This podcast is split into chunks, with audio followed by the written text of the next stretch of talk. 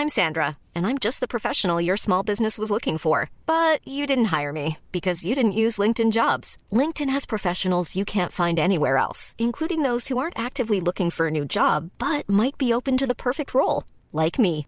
In a given month, over 70% of LinkedIn users don't visit other leading job sites. So if you're not looking on LinkedIn, you'll miss out on great candidates like Sandra. Start hiring professionals like a professional. Post your free job on linkedin.com/people today. Welcome back to the Lanterne Rouge Cycling Podcast, supported by Le Col. No Benji Naesen with us today. He's got unavoidable work commitments, unfortunately, so it'll just be me freestyling, and I must admit it is a bit weird to be doing it solo. Today was stage four from Piacenza to Sestola, 187 kilometers long. It was supposed to be the medium mountain chaotic stage to spice up the third week. Last year they had Etna on stage three to try and spice up the GC action. This year, this is the hardest stage we've had to date. I think about 3,000 meters of climbing, maybe a touch over, flat for the first 80 Ks, allowing a large break to form, then rolling climbs of between 10 and 25 minutes. And then the finale is the Colle Passerino, which is actually quite difficult, more difficult than perhaps I intimated on the podcast yesterday. It's 4.3 Ks, 9.5%, but it's difficult at the start. There's, I think, from 500 meters in to two kilometers in, the average is about 11, 11.5% with some steep pitches, levels off the end, and then the last two kilometers or so, 2.5, are a ridge line to the finish flat-ish. So not a pure mountaintop or hilltop finish, which meant that Benji and I thought there'd be a break today, and there was. Combined the profile not really offering too much for GC contenders in terms of big time gaps because it's not that long a climb at the end and not a pure mountaintop finish. Combine that with the atrocious weather we had today. And I mean, well, actually wasn't that bad. I mean, La Flamme Rouge, they got Italian people on board there, and they were saying the weather wasn't actually so bad. And it was bad enough, though, for coverage to keep dropping out. So that's my big gripe with today.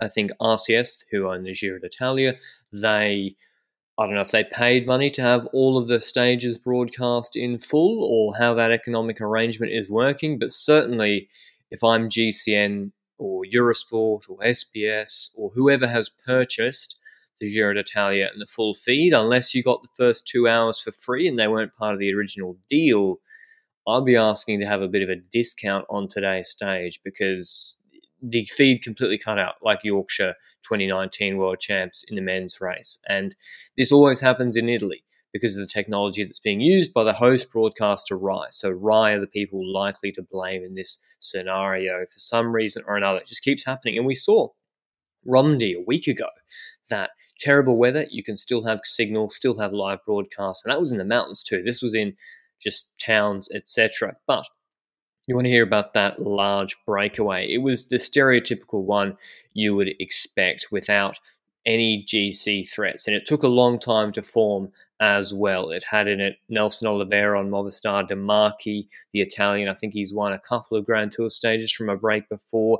Other threats, Valerio Conti, again, similar Italian, UAE Emirates, a threat from the break. Joe Dombrowski, the American, he's won Grand Tour stages. Quinten Hermans and Taaramäe Intermarché Wanty Gobert pairing. Perhaps, you know, when you're hungover, the best thing to do is to get in a break. But they were doing more than just getting in that break other threats. Valter, Benji's favourite Hungarian for FDJ.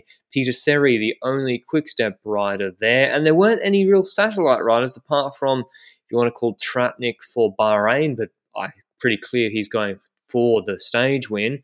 And Trek had a few riders, Gabregs, Gabia, Mosca, and Decourt, but no Brambilla or Ciccone. Ciccone too close on GC, as well as Vervaeke and Vendrame and Christopher Juul Jensen, they were given a huge gap because no one was willing to help Ineos. Ineos were pacing pretty much all day with Filippo Ganna, the poor guy in the Maglia Rosa, so we knew.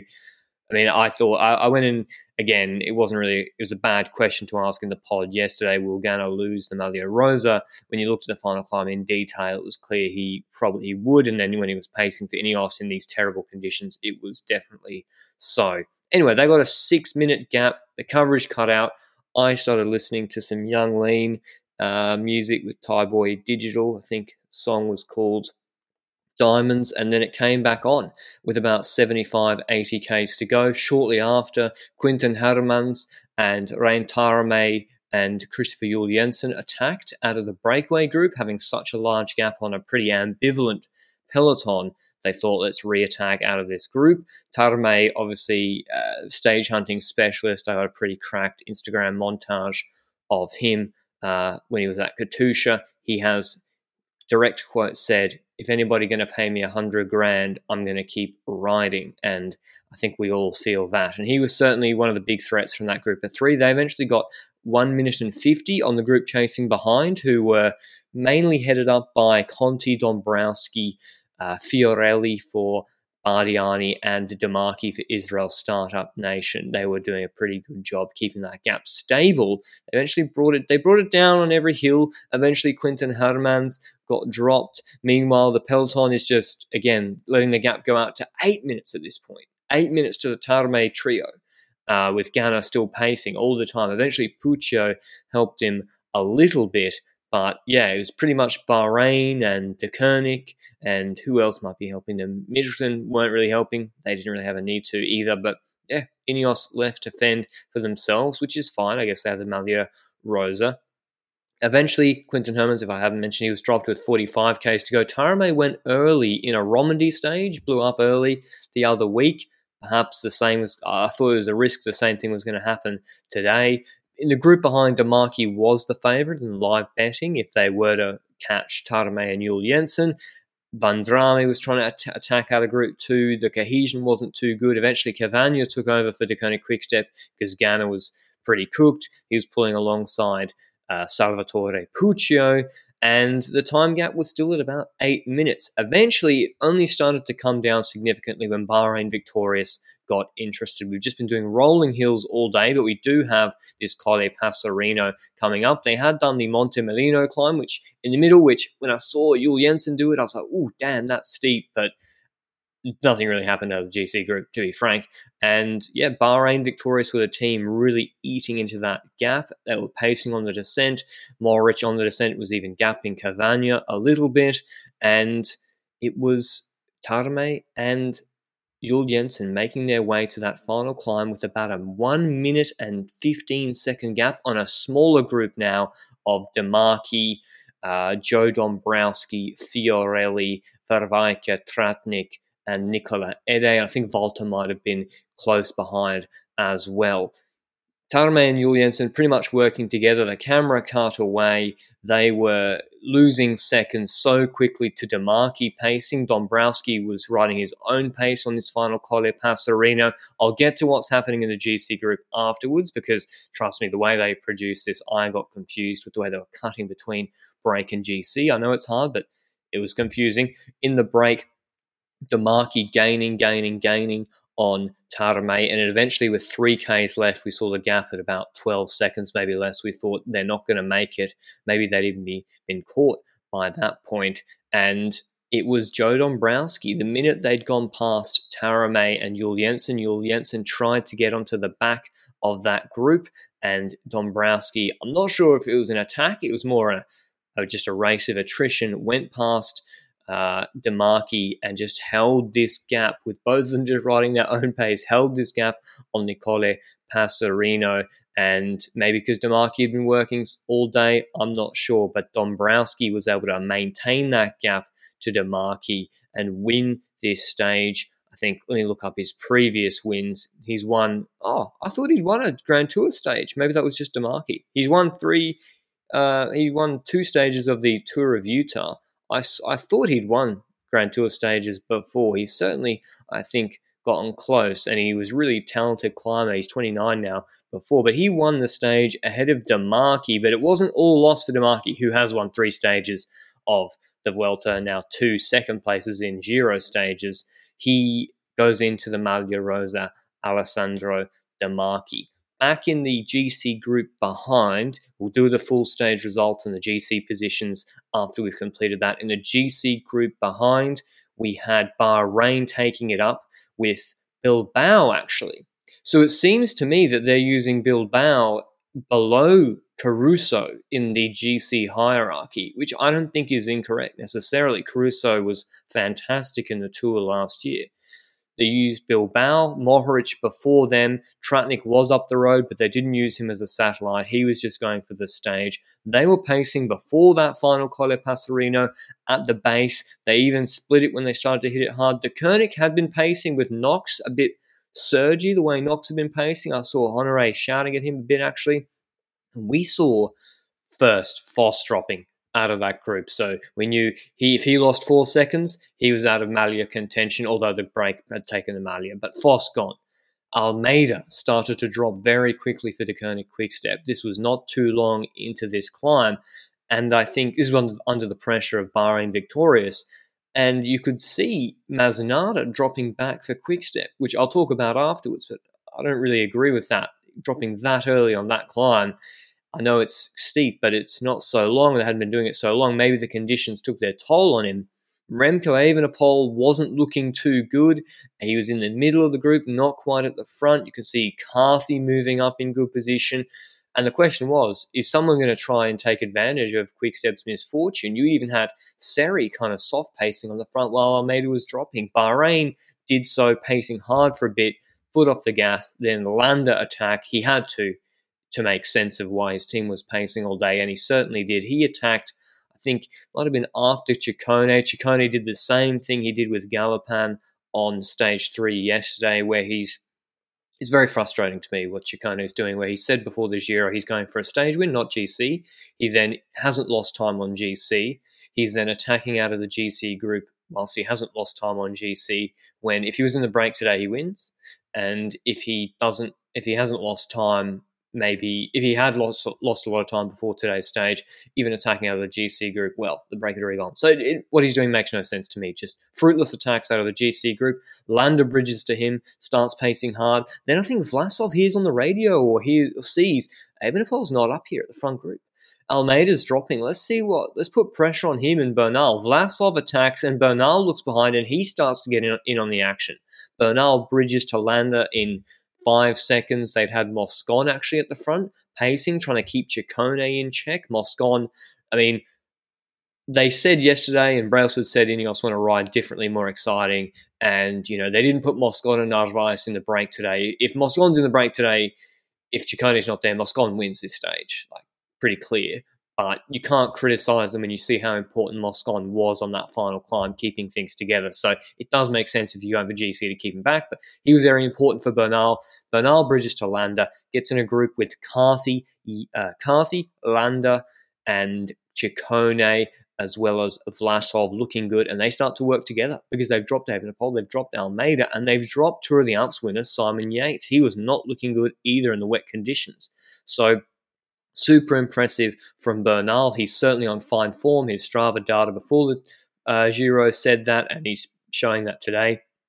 Evenepoel was pacing the group of Bardet and Yates behind, and that was pretty much that. This is the stage results now with Bernal and his group going ahead, I think about 11 seconds before the Evenepoel group. It'll make sense when I read it all out in full. Dombrowski first, DeMarchi second, 13 seconds back. Fiorelli, he came like top 10 in the bunch sprint in Novara. He came third. I'd be I'd be looking at that guy. I might sign him as a climby sprinty boy. Vervaeke fourth, Tratnik fifth, Valter sixth, now in the white jersey, I believe. Edet seventh, Oliveira eighth, Taaramäe ninth, Juul Jensen and him perhaps going fourth a bit too early, and uh, yeah, Juul Jensen tenth. And now for the GC guys. Bernal 11th on 137 with Vlasov Landa Carthy, 11 seconds at 148. Evenepoel Bardet Yates, Mm, it's giving same time for Martin Formolo Bettiol Caruso. I guess uh, that's correct. I didn't really see how big that group was, but I guess that's correct. And then behind Evenepoel, 17 seconds back, was Moscon Vendrame. And then Potts, these are the GC contenders that really lost quite a bit of time today. Pozzovivo, Buchmann, Nibali, Sivakov, Hindley, Martinez, Soler, Bilbao, Masnada. And then Bennett was at he lost 90 seconds to Bernal. So that's really bad from Bennett. Um, he's Giro, no chance, it doesn't seem like to me. Almeida, though, six minutes back from the stage winner, which means he was four and a half minutes back on Bernal on this climb that didn't take them that long. It's a 4.3 kilometer climb. The average gradient's under 10%. For a guy, I've been singing his praises as a guy that limits his losses very well. He did not today. He cracked completely, perhaps even under the pace or pressure of his own team pacing, Knox, DeMarchi and co. Not great from Almeida and his GC ambitions at this Giro d'Italia are over. Evenepoel is the only option for Quickstep on GC. Otherwise, concerns for Ineos in respect of Sivakov not looking fantastic either. Buchmann, Pozzovivo, I mean, I didn't expect too much better. They didn't lose too much, but you would have liked to see them in the Evenepoel group. Simon Yates is a little bit more concerning to me than Evenepoel. Evenepoel, I guess, A, he's got the last TT, but I don't think there's a lot more climb before that last TT. But B, wet stage, it's his first week back racing. He's come back from that injury, his first climb, first major climb back from that injury in racing, and it was just a really horrible day. Simon Yates, is coming in with super hot form from the Tour of the Alps, winning that, and he was the favourite for this year's Giro, and it was actually it was Evenepoel pulling on the front of that group. Yates was just clinging on. So if I'm Bike Exchange, I'd be a little bit concerned. Are we getting? I said in the preview, maybe my GC preview on my main channel, is there a this which Yates are you going to get? And is there going to be, are we getting the Yates that is just sort of clinging on? But the big winner is Bernal. Yes, we knew he can do these watts anyway. We knew he can perform like this anyway. And this doesn't mean that his back is going to be fine in the third week. But there certainly is confirmation that he looks to be the strongest of the GC men right now. The way he bridged across to Landa, I'm sure on a longer climb, I have no doubt he could have dropped them. Carthy looked excellent. Again on steep climb, bad conditions. Conditions look very good.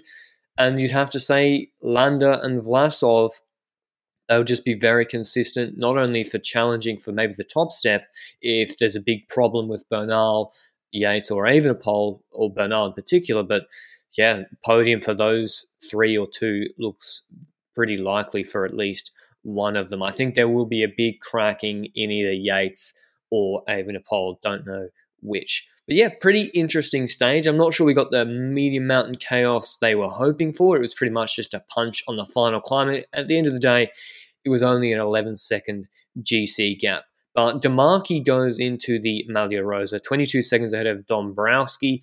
In terms of the GC men, you've got Vlasov four seconds ahead of Evenepoel, and Carthy is about 14 seconds behind Vlasov, same as Egan Bernal. Simon Yates a little bit further back at sort of 25, 35 seconds because of those TT losses. But before we get into the preview of tomorrow's stage, I want to mention our show partner, Le Col. They've got a Giro code special for you, LRCP20, all caps. The 20 is in numbers, not letters, uh, until the end of the Giro d'Italia to get 20% off any of their products. They brought out their new co- uh, collaboration with McLaren Project Aero. You can go and check that out through the link down below. And they are making this podcast possible. And certainly when Benji and I do the Tour de France podcast, hopefully in person, because I fly out to Europe on the first rest day of this Giro on Tuesday, that's through Le Col's support. But yeah, pretty interesting stage. If you're watching on YouTube or uh, podcast players, let us know on Twitter or in the comments down below. Time to preview tomorrow's stage, which will not be as interesting. Modena to Cattolica, 177 Ks long. We've got the Ciclamino sprint, 70 Ks in, then the bonus second sprint, 136 Ks in, and then a pretty flat finish in Cattolica. They it looks like a UAE or Tour of Turkey stage. It's a straight line pretty much until oh, 130 Ks are done. So maybe if you want to, you know, go and ride your bike or do something else, famous last words, then maybe just tune into the last three, 3Ks or 5Ks of this one. Favourites of the stage, Merlier, Ewan, um, all the sprinters, Viviani, Nizzolo, Sagan, you'd be expecting to be up there. Honestly, Merlier looks really, really good. And um, I'd have to look at the odds for, for tomorrow to really express a view on who's value, but I, am not sure I see Ewan Ewan might be better in a vacuum side by side, but Merlier seems to be in fantastic form, and I just don't trust the Ewan lead out. So I, don't really have a strong view on on tomorrow at all. Uh, but otherwise, I just think one thing that I wanted to come back to was the Masnada dropping back for Almeida for Quickstep. I think we sometimes underestimate when these these young talents have come through Evenepoel, Bernal, Pogacar, and we think, okay, they're already two of them have already won the Tour de France, and you know they're already GC born winners. But we've seen this year already their teams as a whole are not, and, and the riders on those teams are not used to protecting the jersey day in day out in a stage race. UAE and Basque Country, uh, sort of very bad mistake and an obvious error that you wouldn't have seen Ineos make, where they allowed they took the foot off the gas and didn't go on a tricky descent in the front. You always see Ineos do that uh, when they're protecting a jersey, particularly in a in a stage they're trying to control.